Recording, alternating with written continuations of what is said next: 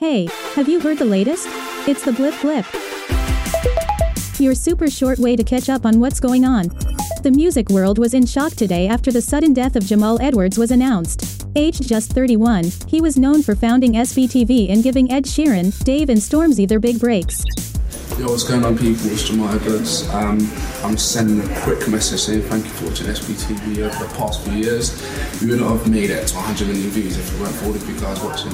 So I want to big you up for that. And I keep it locked to SBTV. I remember diversity is key. So stay with us on the ever growing path and see what happens. Rest in power, Jamal.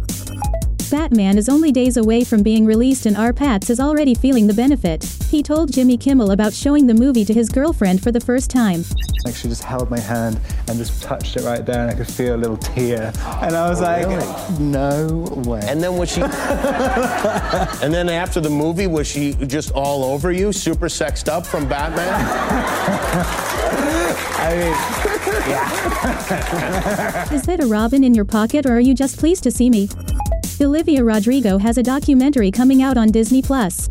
It's called Driving Home to You, a sour film. I think I just wanted to tell people what was going on in, in the back of my head in a way that was proud and not ashamed.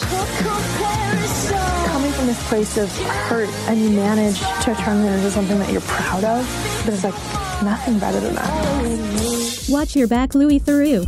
The path to an Oscar can be a twisty turny affair.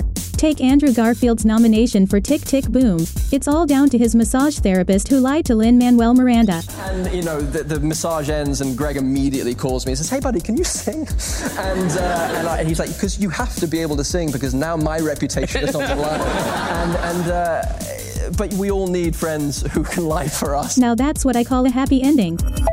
That's it for now. Get up to date whenever you need on TikTok at Blip Blip or follow the Daily Blip Blip podcast. Produced by Daft Doris, the makers of the Smart 7.